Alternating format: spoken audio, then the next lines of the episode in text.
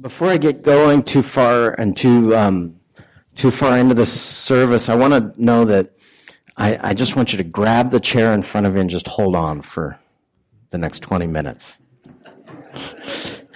A little white knuckle airline coming your way.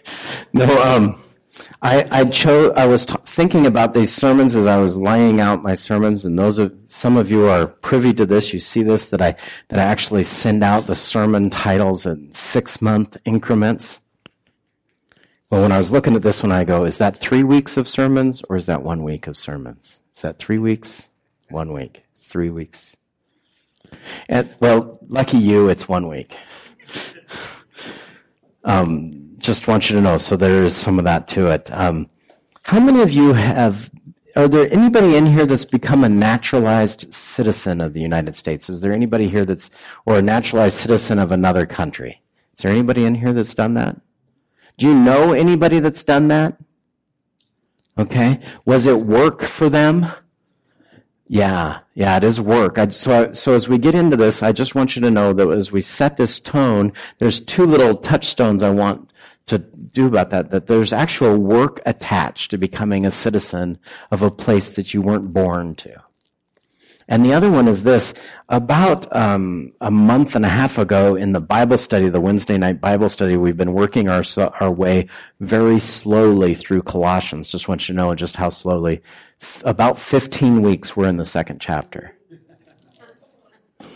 That is a slow and in-depth Bible study. It starts at six. But a, but a while back, we were having quite a discussion around this topic, and the sermon was coming and ready. But here's the topic, and this is from verse thirteen in Colossians one. He has delivered us from the domain of darkness and transferred us to the kingdom of his beloved Son. There are two kingdoms in there, but that's quite a discussion to be had about how does that happen.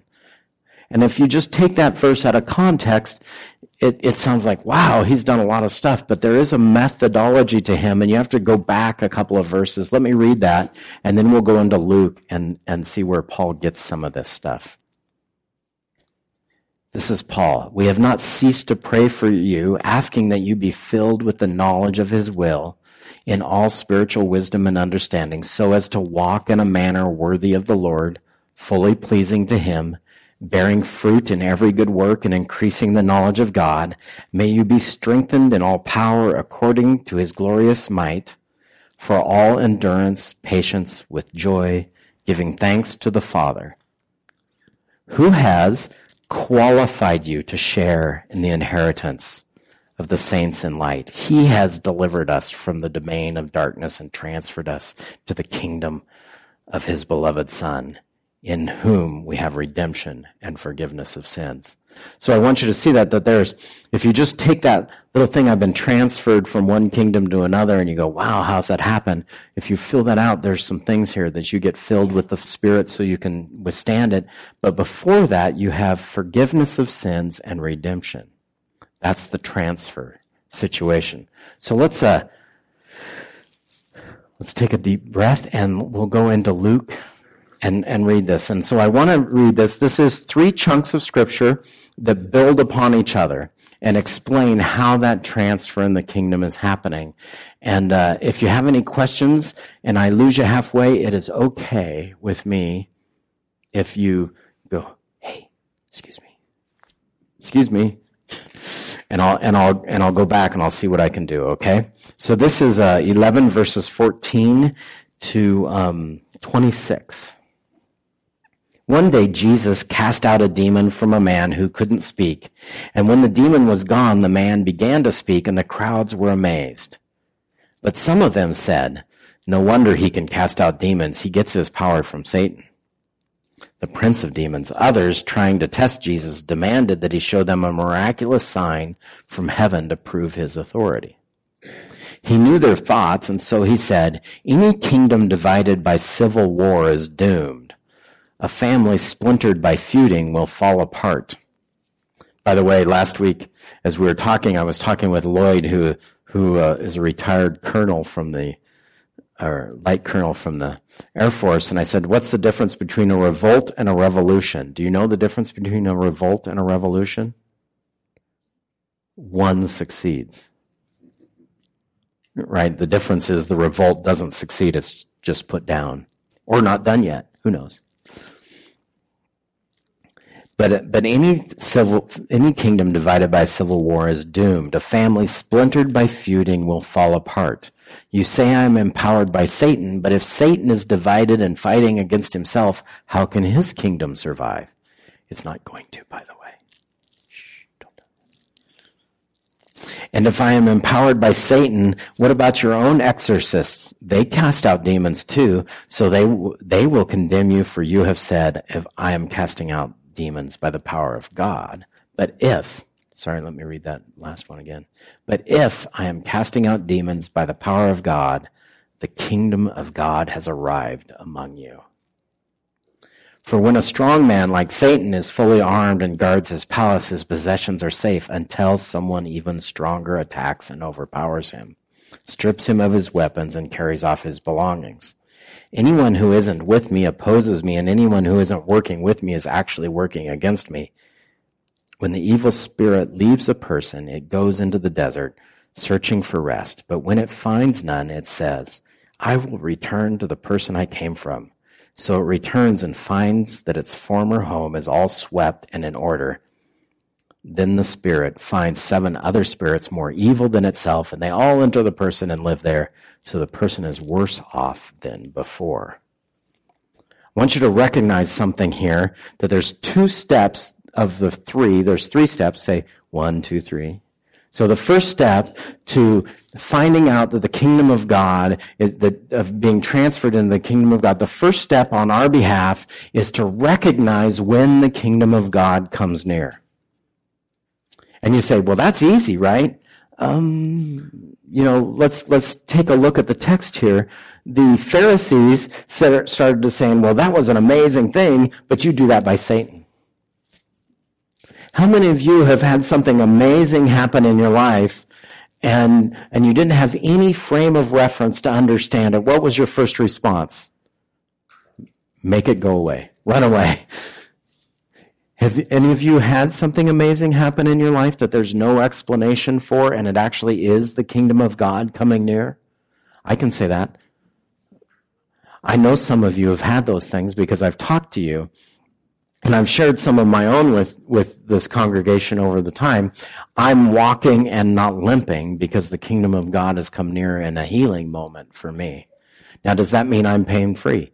No. But I've, I don't deserve to not be able to limp, or to be able to not limp. I, that's beyond what I've done to myself. Some of you have had those moments in your life, but you start to recognize when the kingdom of God comes near that maybe it's important not to deny it. That you call upon the Lord while he's near, because when he's far away, by the way, he's never far away, but he seems far from our perspective. That it's a lot harder to get his attention from our perspective when he seems so far away. But when he's near, recognize it. Now, what's happened? Jesus came, and there was a man possessed by a demon who couldn't speak, and he booted the demon. You have been forgiven. The kingdom of God has come near, and you have been forgiven. By the way, that's an amazing statement in your own life. Um, if I were to say this, and you were to say, how does one get to be a citizen of the kingdom of Satan? I would suggest that having a demon is a pretty good start. Would, would you agree with that? Having a demon's probably a pretty good start to making sure you're not going to heaven.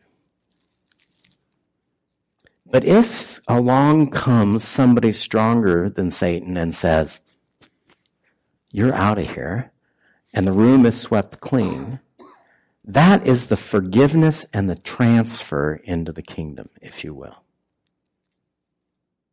That's what it says in our things here, or in Colossians. Let me skip back to Colossians and read this Colossians one, just a little bit of this again. The domain of darkness and transferred us, you've delivered us from the domain of darkness and transferred us to the kingdom of his beloved Son, in whom we have forgiveness and redemption. Okay, you've been forgiven and you've been redeemed out of the situation you're in. Now later on, we'll go back to the people that don't do the next step. Because there is a next step, right? Even Colossians says, may you be filled with the Spirit. Let's talk about that one from Luke. This is Luke twenty-seven and beyond. And as he was speaking, a woman in the crowd called out, God bless your mother, the womb from you came and the breasts that nursed you. And Jesus replied, but even more blessed are all who hear the word of God and put it into practice. Now, I don't want to go very far into this, but I do want to say um, I'm not specifically against people doing genealogies and all that. I understand that there are parts of my own genealogy that are fairly important to me. They're interesting to me. I think part of my genealogy includes a dad who's eighty-three that still works full-time, and I think that's pretty amazing. His dad was a Manhattan Project scientist. I think that's kind of interesting. But more important than any of that is where I'm going. You don't start out in a spot and say, well, I only get into the kingdom of God because I came from the right family. You all came from the right family, and you all came from the wrong family. They're all interspersed. Have you noticed that? Everybody's got the cousin that they don't talk about. In my case, it's a brother. No, I'm kidding. Um, but you all come from the right family and the wrong family. What you do is you come from the human family, and that qualifies you when he, the kingdom of God comes near to be cleansed and transferred. It doesn't mean that all your behaviors are just perfect. And all your behaviors aren't just perfect because of what family you came out of, are they? Sometimes we've been socialized into some things that cause us to do that do things that aren't good for us. Sometimes our family habits aren't a help. It's one of the things I was talking about with a prayer group the other day. I meet with a prayer group of pastors praying for, for revival within our denomination. And we were talking about new believers being messy. Would you believe that? New believers are messy. Do you know why? They don't know very much about the kingdom of God, and so they're confused by some things. Now, the flip side is, is that sometimes long-time believers are messy. They've come to believe things that they should never have come to believe. And sometimes you need the new people to go, huh? Why did you believe that? And sometimes we need to say to our young, to our new believers, you know, we have some reasons for the reason way we do things. This is why. And then that questioning and the discussion comes. So it's not just all about genealogy. Now, the Jews were all about genealogy. Read Numbers sometime. But they had mistaken something. They were trying to track the promise of God for a new style of humanity, and they thought that that had happened through their genealogy. It happened because God had operated within the human theater. And, and they happened to have a chronicle of it. So they had misinterpreted something. But here we go. Blessed even more are those who hear the word of God and put it into practice. As this crowd pressed in on Jesus, he said, this evil generation keeps asking me to show them a miraculous sign, but the only sign I will give them is the sign of Jonah. What happened to him was a sign to the people of Nineveh that God had sent him. What happens to the Son of Man will be a sign to these people that God has sent him. The Queen of Sheba will stand against this generation on Judgment Day and condemn it, for she came from a distant land to hear the wisdom of God, or wisdom of Solomon. Now someone greater than Solomon is here, and you refuse to listen. The people of Nineveh will stand up in gen- against this generation on Judgment Day and condemn it, for they repented of their sins by the preaching of Jonah. Now someone greater than Jonah is here, but you refuse to repent. No one lights a lamp and then hides it or puts it under a basket. Instead, a lamp is placed on a stand where its light can be seen by all who enter the house. Your eye is the lamp that provides light for your body. When your eye is good, your whole body is filled with light. When the light is, when it's bad, your body is filled with darkness. Make sure that the light you think you have is not actually darkness. If you are filled with light with no dark corners, then your whole life will be radiant as though a floodlight were filling it with light. First step, recognize that the kingdom of God has come near. Second step, let him cleanse you. Third step, put something else in the house after it was cleaned up. Something good, something light. Make sure that the light you put in you is actually light. Now, now some of this is more difficult than you might think because we have these traditions that we do in churches. And, and I'm not a fan of tradition per se.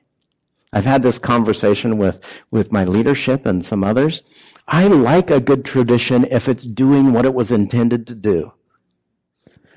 Unfortunately, a lot of our traditions aren't actually doing what they were intended to do because they were done out of a different culture, and that culture is gone. Now a question has to be said. Is the tradition savable? Is it, if it's not doing what it was intended to do, can it be strengthened? Can it do what it was intended to do with some changes? If not, let's jettison that before it does damage to somebody else. Let's not just keep things around because we've always done them that way. My dad used to say this about a certain denomination of churches. He's a church architect, and he would say, sometimes you go into these churches and you say, well, we've got to change a few things, and they would go, change? And you know what I'm talking about. We can't change. We have to use that kind of light bulb because we've always used that type of light bulb.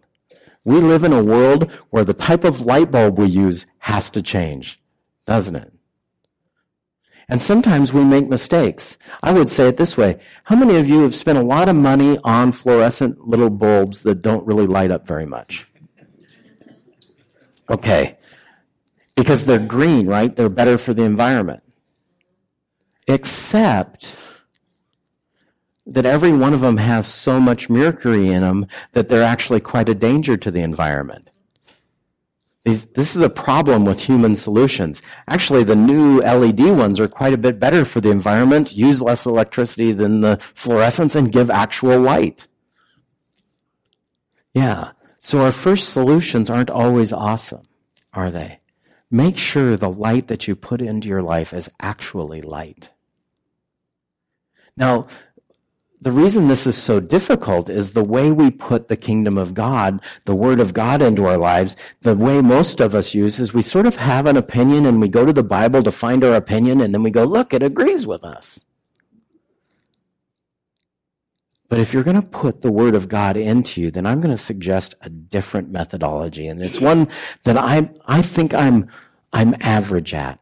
I'm trying. I'm working really hard. One thing you know is, I hope you know, is that I really love my Bible. But this is what I've started to do years and years ago, was started to say this. I would like to go to the Bible and find out what my opinion ought to be. And have the Bible shape my opinion, rather than my opinion shape the way I read my Bible. Make sure the light you put in your life is actually light. That the lenses we read our Bible through is a really big deal because sometimes we lens we, we the lenses we wear like this. See, my Bible is not nearly as readable now because the lens I'm using isn't as functional as it used to be. Sometimes the lenses we use are our cultural settings, and, and sometimes we look at the Bible and we say, well, you know, when he fed the five thousand, it only fed the five thousand men. They didn't actually count the women. Have you heard this argument? Okay. Just settle down just a little bit. Recognize that they didn't say men and women back then because they had a language with, with um, tenses like Spanish. We don't have a language with tenses like Spanish. And so we say, well, that meant only men because he didn't mention the women and they didn't like women and blah, blah, blah. And, and this is all this attitude just flowing through us into the Bible and all that. Can you read that he fi- fed five thousand humans? Can you read it that way? That's a correct lens on the thing. Now, if I, I'm taking Spanish over at the college, and, and let me tell you that if I'm correctly treating this group in Spanish, I have to say it's all about ellos, the men, not ellas, the women, even though there's women in the crowd, because the language and the tense requires me to do that. That's what's going on. But let's not import our cultural lenses on there about how we treat people back into this other text. Let's read it for what it says and start looking at it. Make sure the light that you put inside you is actually light. Okay. I could beat that dead horse for a little bit longer, but I'm not going to, because I notice that the time is such that I have to read some more Bible now. This is following. As Jesus was speaking, one of the Pharisees invited to him to a home for a meal. And so he went in and took his place at the table. His host was amazed to see that he sat down to eat without per- first performing the hand-washing ceremony required by Jewish custom. Then the Lord said to him, "You Pharisees are so careful to clean the outside of the cup of the dish, but inside you are filthy, full of greed and wickedness. Fools, didn't God make the inside as well as the outside? So clean the inside by giving gifts to the poor, and you will be clean all over. What sorrow awaits you, Pharisees, for you are careful to tithe even the tiniest income from your herb gardens, but you ignore justice and the love of God. You should tithe, yes, but you should not neglect the more important things." By the way, what he's talking about is this verse right here. This is Micah six eight. He has shown you, O God, what the Lord requires of you, to love justice, to do mercy, to do justice, to love mercy, and walk humbly with your God. I have a weird thing going on with my throat here for a sec. I was thinking that the microphone was malfunctioning, but I don't think that's it. Anyway, so here we are, back to this. What sorrow awaits you, for you loved the seats of honor in the synagogues and receive respectful greetings as you walk in the marketplaces. Yes, what sorrow awaits you, for you are like hidden graves in a field. People walk over them without knowing the corruption they are stepping on. Teacher, they said, you have insulted us too in what you've just said. I love it. Yes, said Jesus. What sorrow awaits you, experts of religious law, for you crush people with unbearable religious demands, and you never lift a finger to ease the burden. What sorrow awaits you, for you build monuments to the prophets your ancestors killed long ago. But in fact, you stand as a witness who agree with what your ancestors did. They killed the prophets, and you join in the crime by building the monuments. This is what God in his wisdom has said about you. I will send prophets and apostles to them, but they will kill some and persecute the others. As a result, this generation will be held responsible for the murder of all of God's prophets from the creation of the world, from the murder of Abel to the murder of Zechariah, who was killed between the altar and the sanctuary. Yes, it will certainly be charged against this generation. What sorrow awaits you, experts in religious law, for you remove the key to knowledge from the people, but you don't enter the kingdom yourself. So back to the person that gets cleansed and clean, but doesn't take the time to put the true light inside them. This is what he's talking about for the Pharisees. These are the people that you've run into in your life, and I know you've run into them, and about seventy percent of my apologetics work with non-believers is about these people. I keep running into church people, and they don't have changed lives, and they treat people like this, and what about the good people elsewhere that are nicer than the people inside the church? Have you run into the people that, that have the form of godliness but deny all the power? They've got the shape of godliness, but they don't understand what it means. They've got the name of Christian on their forehead, but they don't change their life and become mission outposts. Their light doesn't shine. The light is a darkness, actually. Well, this is what happens. You come to Christ and you get sh- you get cleansed up, but you don't enter into the relationship by putting the kingdom of God's word into you in the same way that if you wanted to be a citizen of France, let me just change this tone for a second. If you wanted to be a citizen of France, can you do that from Guatemala? No, you have to go to France.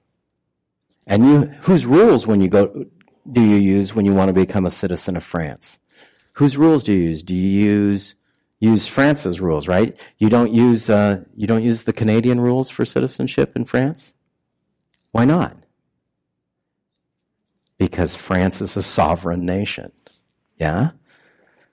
Well, what do you think about the kingdom of God? It's a sovereign nation. We have a king. He's a good leader, but he has set down this thing that you would be filled with knowledge and wisdom and that you would put the light in you and it would be true light. But if you don't put the true light in you, then what's it's, what's what's the byword in there? The demon that was cl- taken from you will come back with worse, and you'll be worse than the others. And and and here he is talking to the Pharisees, and he said, "Look, you take you take the key of the word of God out of people's hands, and you don't let them go in, but you don't enter." And we call I I like to use this word. You've been inoculating people against Jesus. Your life is so not changed that you that when people say, "Man, I need God," and then it, but I don't want that God. Whoever their God is, I don't want any part of that. That's what it means to have the kingdom, keys to the kingdom, and not enter in yourself, and then keep other people from entering in. So, how do we fix this? How do we fix this? Well, we read the Word of God and we let it to start have its way within us, and it changes us, and we put our light up on the table and everybody can see it and they start to believe. And by the way, if you're going to be different from the world, you actually have to be slightly different from the world. And I know this goes without saying. If Christianity is an alternative to the world, then it has to be different. If it's not different, it's not actually an alternative. And we've all run into people that live Christianity just like they did before they knew who Jesus was, and they just aren't helping. They're not helping themselves, and they're not helping the people around you. And you don't have any responsibility to help somebody else, but if you come in and you enter into the kingdom of God, then you will just naturally start to take on the kingdom of God's system of living. The Our God who loves, his love will start to flow through you as you put his word in you, and it's true light that you put in you, and it'll be up on the thing, and people will start to see it, and they go, "Wow, something's different about that person. I want to be different." And then they start to trust you, and and as you're trustworthy. Wouldn't that be, wouldn't that be cool to be trustworthy for God's kingdom? But as you're trustworthy, they start to trust you, and they go, "Wow, I, I think I'd kind of like to meet this God." And what that means is they started to loan God some of the trust that you've earned by your life being different, and then they loan it to God, and then God proves himself. And they come to God. And instead of saying, "Well, I always came for, for Dave's God," now they have their own God. That's how that happens. That little, I, Dave, Dave keeps talking about you, God. I want to know you. Um, but pretty soon you don't say, "Well, Dave's God, who are you?" You say, "You are my God." And that trust and that life, as you put the light in you, you start to help other people see the kingdom of God. This is what it's like to be a naturalized citizen to the kingdom of God. First, what was the first one? Recognize that he's come near. Second, accept the transfer of ownership, which means that you've been redeemed and forgiven. Third, enter in to the relationship by putting the light within you constantly. I think that's enough. Did that feel like three weeks worth of sermons? Okay. Uh, pray with me, will you? Lord Jesus, thank you for um, transferring me. Thank you for transferring others. May we be attentive to your kingdom and its way of being. And as we attend to that, attend to that, may our lives be filled with light and hope and your love. Amen.